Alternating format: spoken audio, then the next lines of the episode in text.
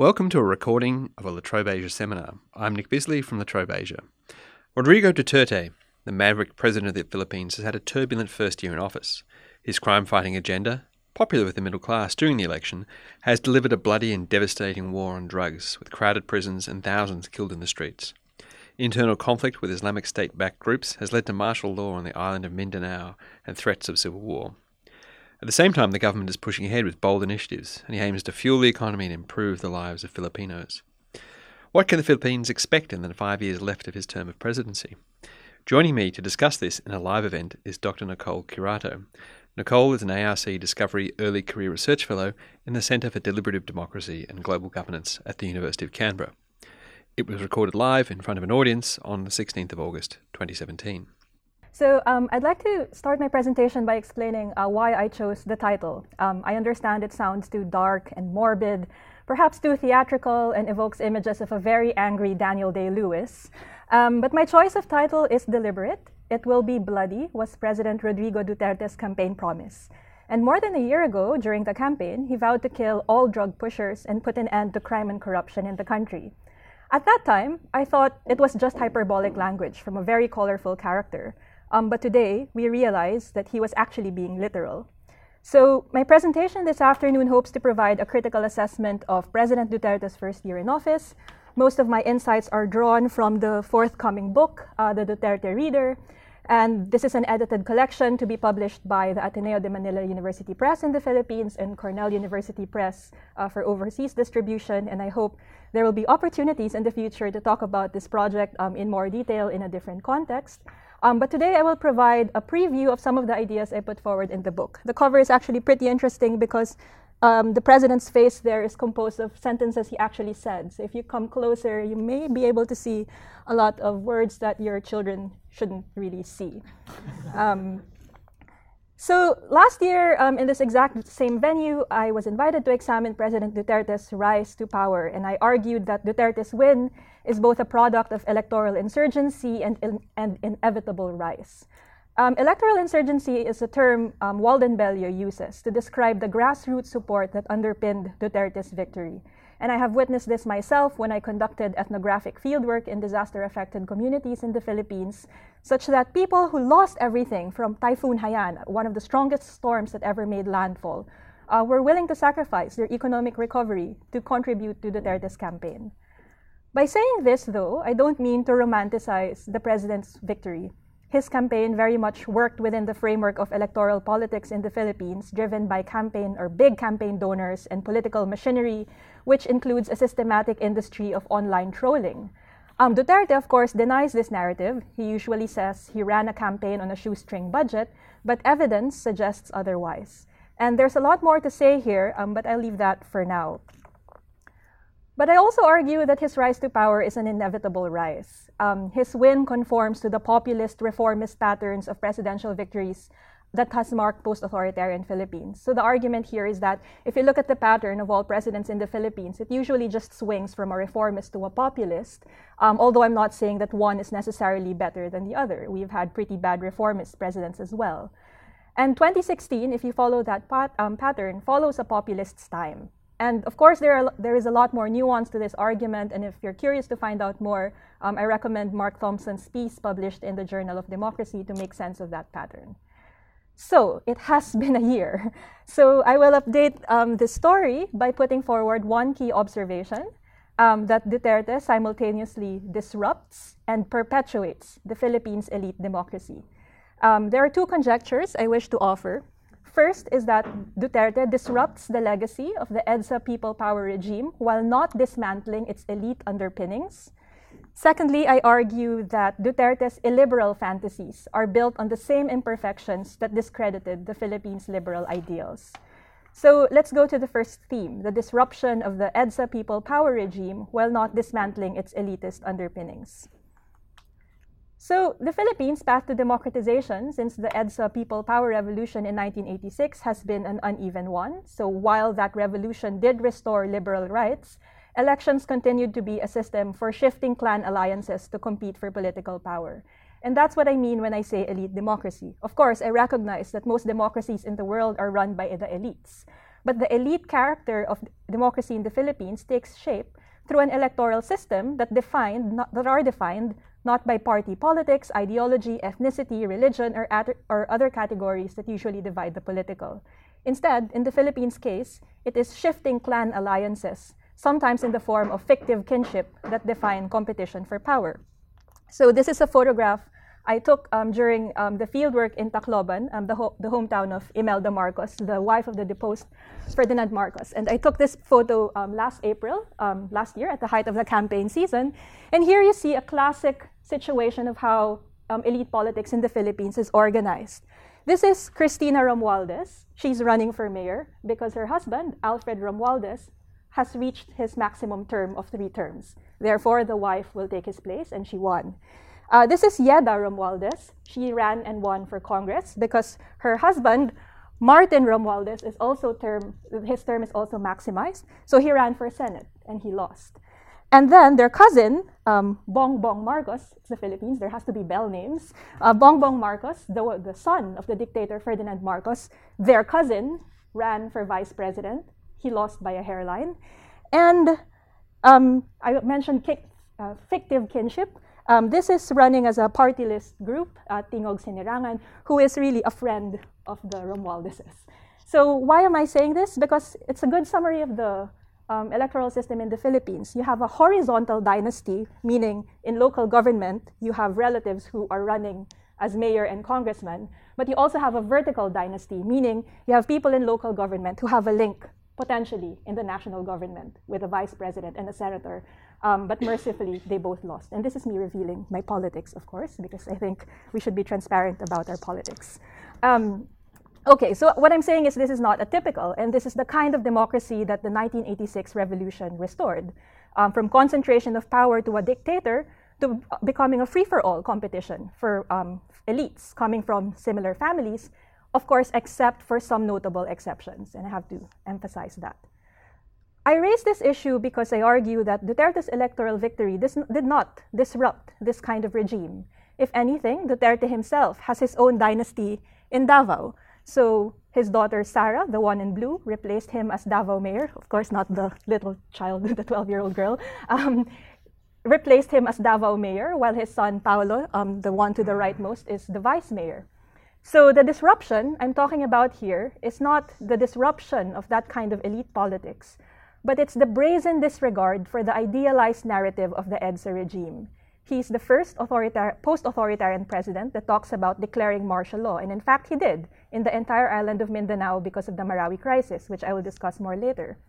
While most politicians would try to boost their people power credentials, Duterte actively sought to redefine the victors of the revolution and renegotiate its centrality to the national memory. And this is manifest in many things. For example, he snubbed the annual commemoration of the People Power Revolution, something that a lot of people would want to be part of to boost their political credentials. Or fulfilling his campaign promise of allowing the burial of the deposed dictator Marcos in the Hero Cemetery and declaring the dictator Ferdinand Marcos as one of the best presidents of the country. So here is an image of the controversial Marcos burial, which occurred last November. And yes, that is Imelda Marcos in black. And of course, there is a corresponding protest action that rejected this move by the president. So this is one of the, uh, one of the most major protests, first major protest against President Duterte uh, last November. I think it is moving because it is moved by millennials who did not experience martial law, which actually supports survey data that show that it is actually the people who lived through martial law, the older generations, that have an authoritarian nostalgia. So here in this image, you see a banner that says, the nation paid for Imee Marcos's Botox, um, currently the governor of Ilocos and Marcos's daughter.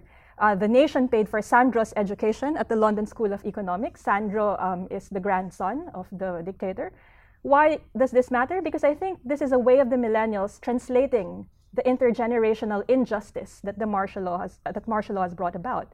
It makes an appeal to intergenerational justice that young people continue to, play, to pay for the debts incurred by the Marcos regime, which they use to enrich themselves. All right, what about economic policy? Um, a key part of the EDSA system is its export orientation, reliance on foreign investments, and crony capitalism, which is a very different set of policies compared to a lot of Philippines neighbors when you look at Malaysia or Thailand, right? So did Duterte change the elitist economic policy underpinning the EDSA system? Well, not really. Um, Duterte is a self identified uh, socialist. He expressed admiration for the Communist Party of the Philippines founder Jose Maria Sison and gave cabinet posts to the nominees of the Communist Party, um, including the Department of Social Welfare, the Department of Agrarian Reform, and the Anti Poverty Commission. He even forged a peace process with communist rebels, um, which is the image that you see there, which was off to a very promising start but ended up being stalled. And we can talk about this later if, if you wish. At the same time, while he did give concessions to some members of the left being part of his cabinet, which is pretty phenomenal, um, his cabinet or his economic team does not show indications of departing from previous regimes' macroeconomic policies. So what I'm saying is, in spite of Duterte's nationalist rhetoric, his economic ministers have shown no intention, for example, of nationalizing strategic industries or redistributing lands to small farmers. So even if he's a self-declared socialist, it's not really translated into the policy. Um, Duterte is also supportive of, res- of removing um, economic provisions, restrictive economic provisions in the Constitution to attract foreign direct investments. Um, Dutertenomics, as his economic ministers envision, is driven by large infrastructure spending, 5% of the GDP, to usher in the Philippines' age of golden infrastructure. And they call this policy very creatively build, build, build. So in this picture are big ticket projects of the Duterte regime. But the question always is when you have these big ticket projects, how are they funded? I don't have time to go in depth, but I'd like to point you to this website by the Philippine Center for Investigative Journalism, or PCIJ. And this article basically breaks down these big ticket projects. And the article raises critical questions, and I'm quoting extensively from the article here. So we are witnessing the biggest surge of infrastructure spending in the country since the Marcoses uh, debt-driven spending spree in the 1970s. But the problem is we know very little about these deals. For example, who are the Filipino parties to these deals, and how did they build their wealth? How did they manage to secure these deals? Because from what we know about their from what we know about their track record, can we trust them to deliver? The questions, and I'm still quoting here, have been very difficult to answer because we know startlingly little about these firms.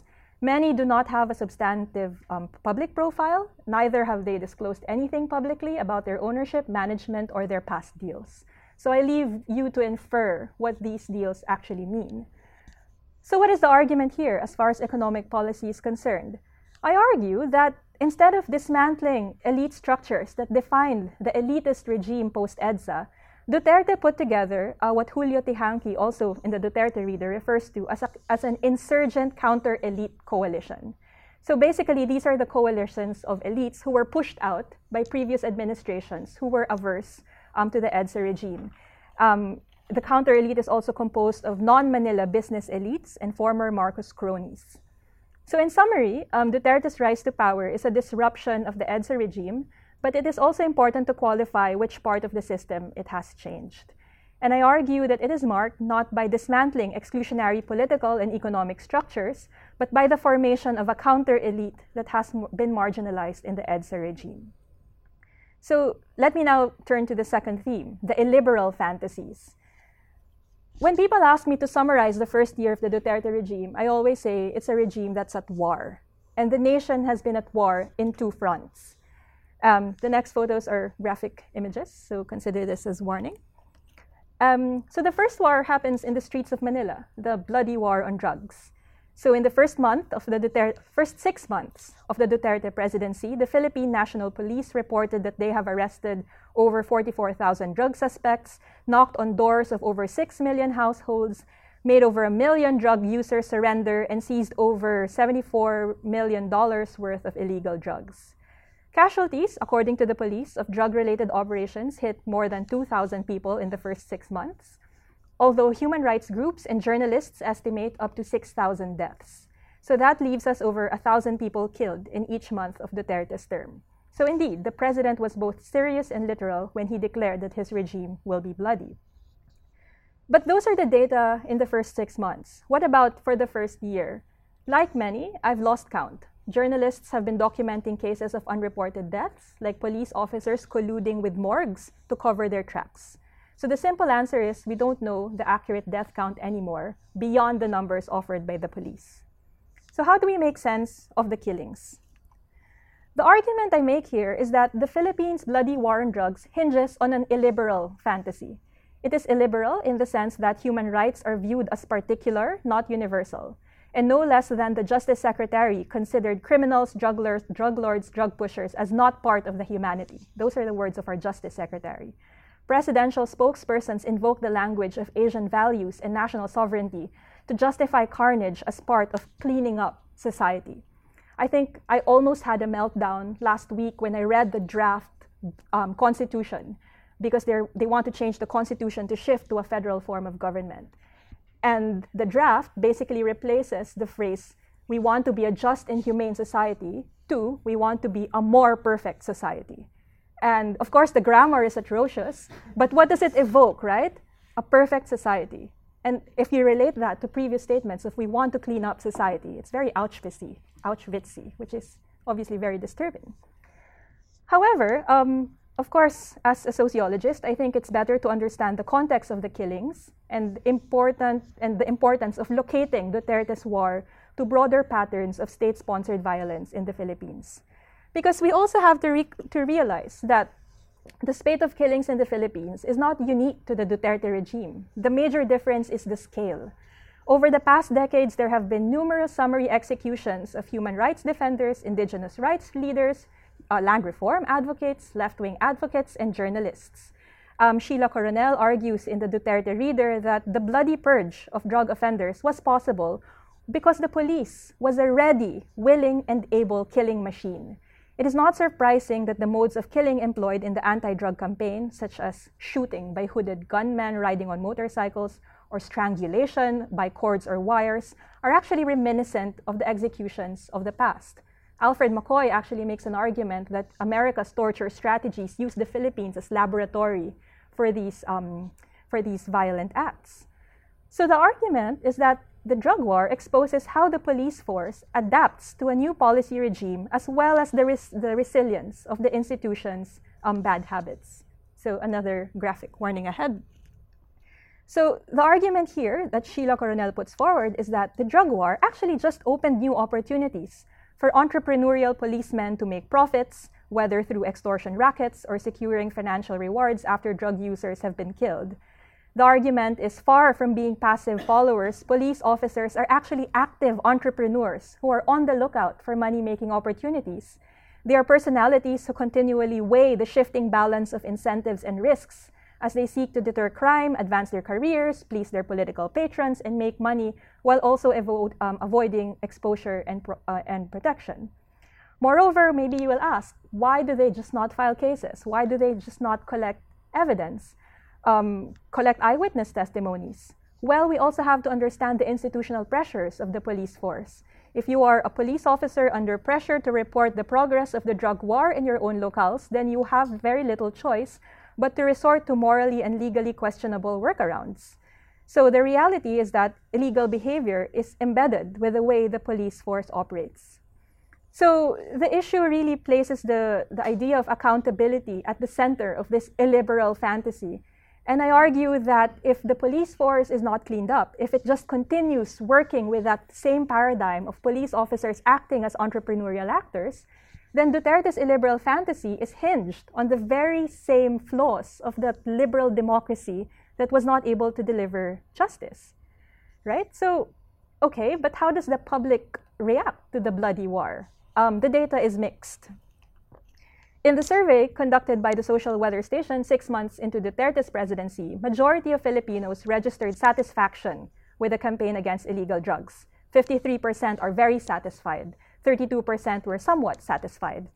80% also agree with this statement. From the time Rodi Duterte became president, there, was a, there has been a decrease in the drug problem in my area. So 80% said yes. So, to a certain extent, this confirms the police's report about the drop in crime rate by 32% since Duterte became president. Murder, however, is up by 50%. However, um, so the argument here is okay, there is a support, public support for the bloody war on drugs. However, data is more mixed if we interpret this in conjunction with another survey by the same firm. because data suggests that 90% or 94% of respondents think that it is important to keep suspects alive, which is, I guess, an indication of the rejection of the killings. 78% are worried that some from their families will be a victim of extrajudicial killings. 69% also think that the problem of killings is a serious issue. And here is a photo of a Roman Catholic church serving as the site of resistance against the drug war, using religious rituals to bring public attention um, to injustice. So, what do these stories tell? What do these numbers tell? Well, one can only make cautious inferences. One possibility is that while the public supports serious efforts to put an end to drug related crimes, the public is averse to its illiberal character. It is possible that the public still maintains the liberal aspiration of reforming the justice system, instead of getting content with summary executions as central part of the anti-drug campaign. Some argue, including the government, that human rights is a distant ideal, that it's a Western imposition that means little to impoverished Filipinos.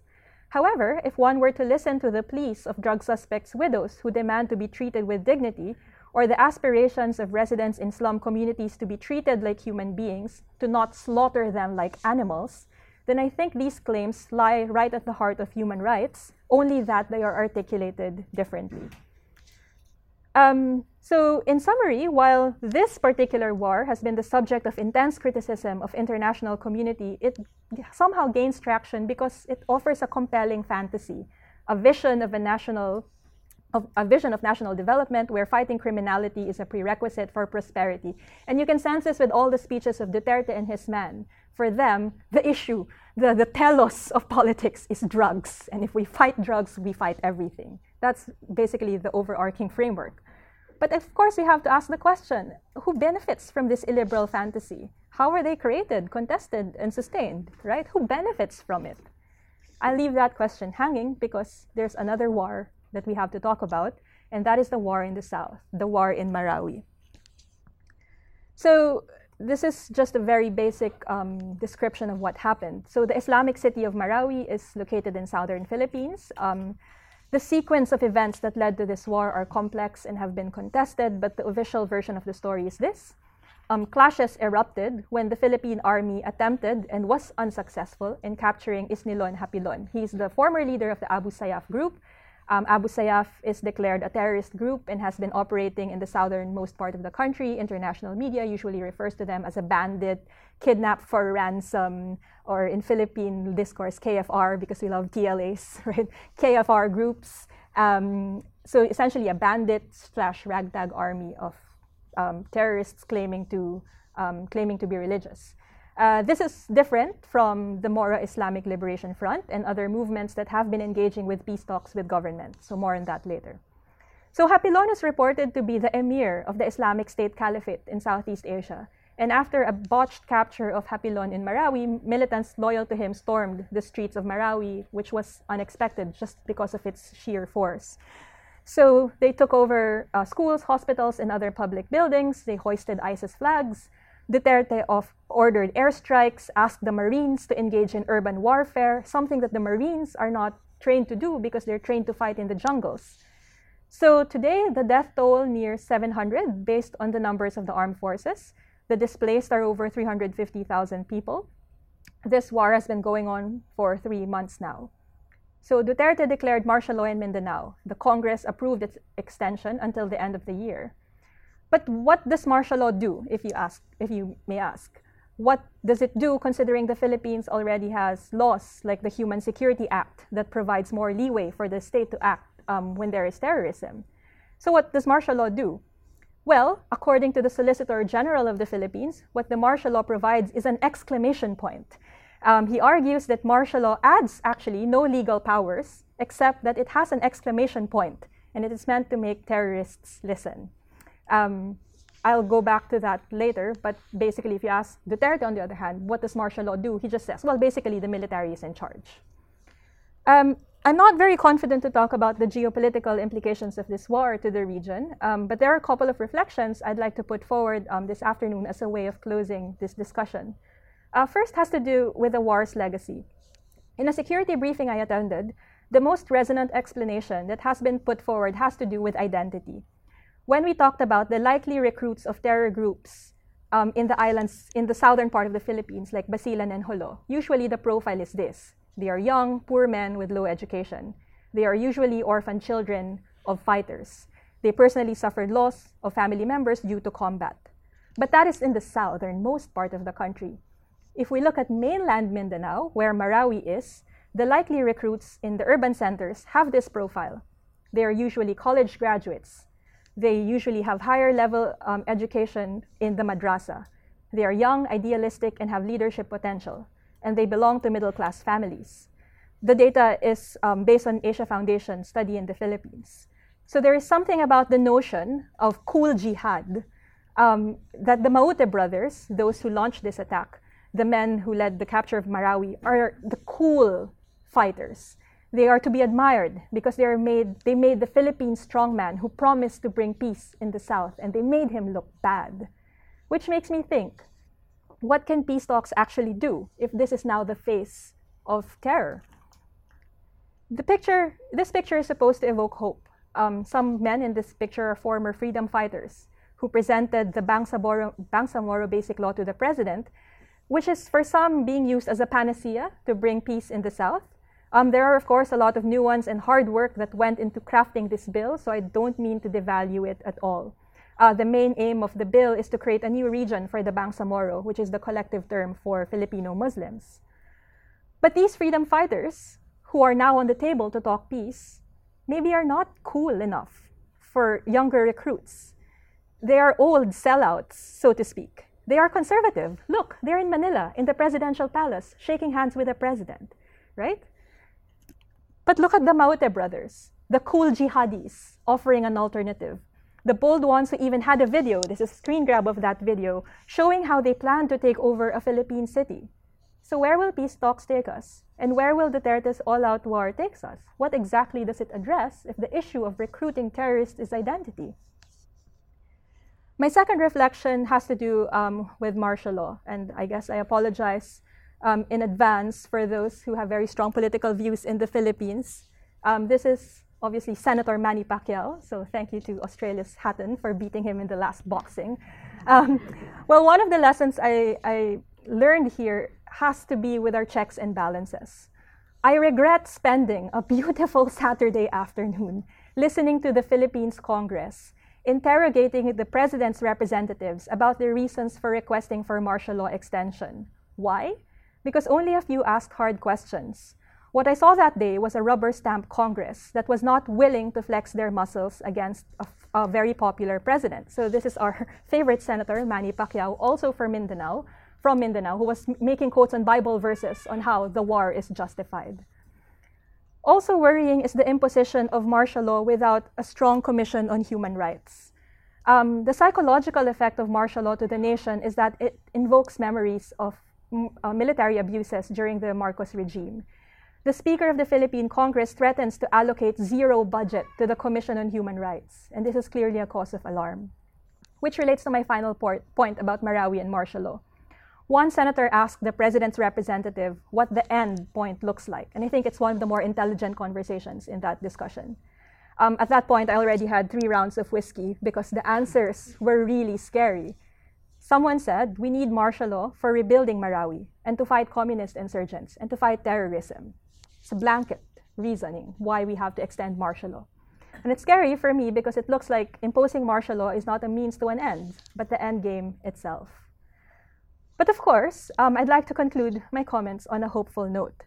Um, throughout my presentation, I placed emphasis on Duterte's regime, both being a disruption of the EDSA system and a continuation of the structural weaknesses of Philippine democracy.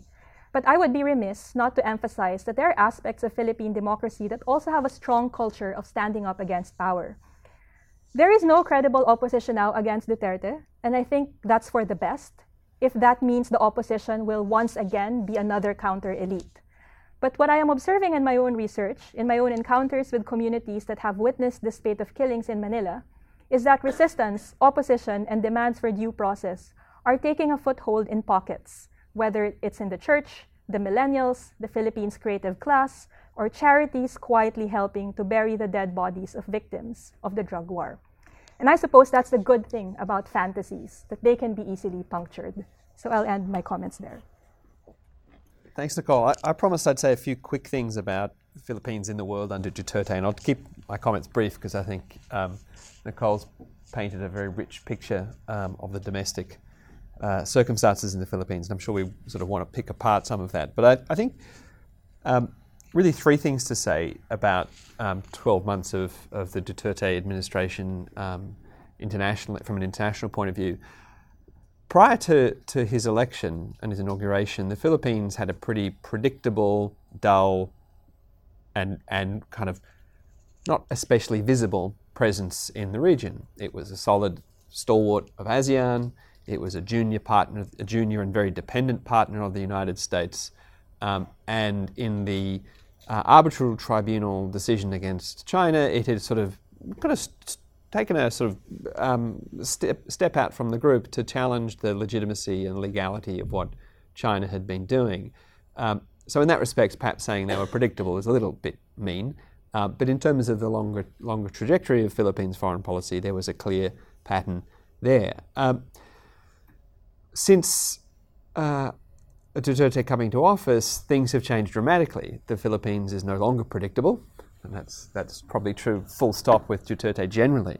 Um, it is the, the, extent to which the, you know, the, the, the, Philippines wants to consider itself a junior ally, of, a junior independent ally of the United States, I think is very much up for debate.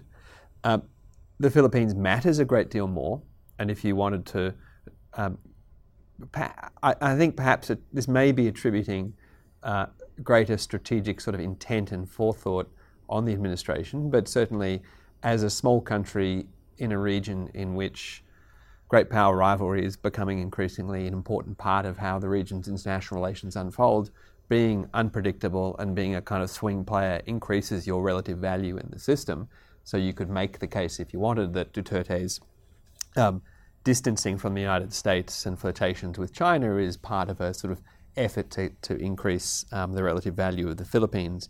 You know, think a little bit a kind of parallel as the kinds of countries during the Cold War who tried to play off the Soviets and the Americans for mutual advantage. That could be some kind of uh, game that the Philippines is playing. But as you probably gather from my intonations, I think that's um, a consequence, not a, a, a, clearly forethought plan. I don't think Duterte is a Kissinger um, of, of the South China Sea. But there we go.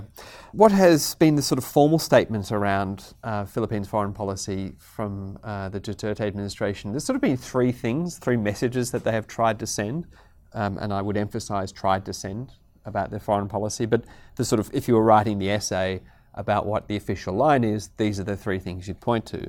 One is the line that, that the uh, Philippines wants to increase its separation from Washington, and the emphasis is on separation, so increasing distance from Washington, not ending the alliance, not severing links, not establishing a truly independent, neutral policy or anything along those lines, but great, giving um, Manila much greater distance from Washington. That's the official line about what they're trying to achieve. Um, the second component is significant improvement in its relations with China. So, you know, if, and again, to think in, in kind of very basic terms, moving a little bit out of Washington's orbit and a little bit more into China's orbit. But it isn't changing one alliance master for the other.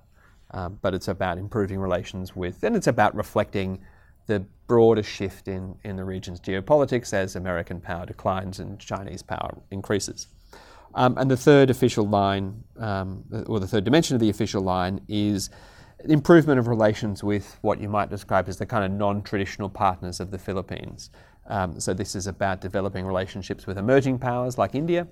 Um, I never quite know how to describe Russia. Is it an emerging power? Not really. Re emerging, declining, kind of, it's, it's hard, hard, to figure out, but certainly a significant power with whom the Philippines has not traditionally had much to do. And there was some interesting optics with the, the Putin um, uh, Duterte uh, meeting um, recently. So there's and, and you know there's the kind of meeting of minds of crypto authoritarians that they may be swapping notes on on information warfare and the like. Um, and of course, add to that is also Japan. So it's not just the emerging non-US allies, but there's relationships with Japan.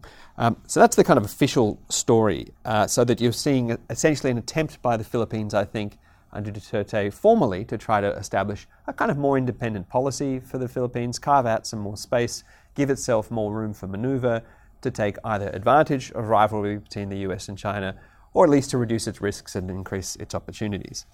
The problem, I think, is that whilst that makes for a nice speech and a good essay, the reality of Philippines foreign policy in practice has been rather more lumpy than that, you know, three dot points. Um, and that's partly because of Duterte's style and the things that he does. And it's and it's a, a, it's a kind of political, you know, a, a, kind of political persona that he has um, in both the domestic and the international. There's no difference. And again, it's not dissimilar to Trump, where um, there is a political f- persona that, that exists, and it doesn't matter whether you're talking about um, a, a, a, you know, the Charlottesburg KKK march or whether you're talking about North Korea. There's an instinct um, that comes from the leader in which what is said by the leader is often at some remove from what official policy is. And we then turn, after the tweet or the, the comment, we turn to the presidential spokesperson to kind of go, did he really mean it?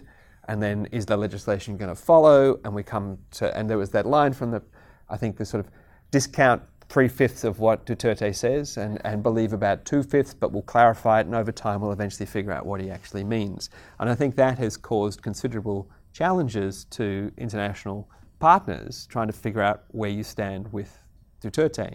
Um, I think Australia has tried to, you know, Australia sees in Duterte um, a, a, a, country that with which the current government doesn't know what to do, I think.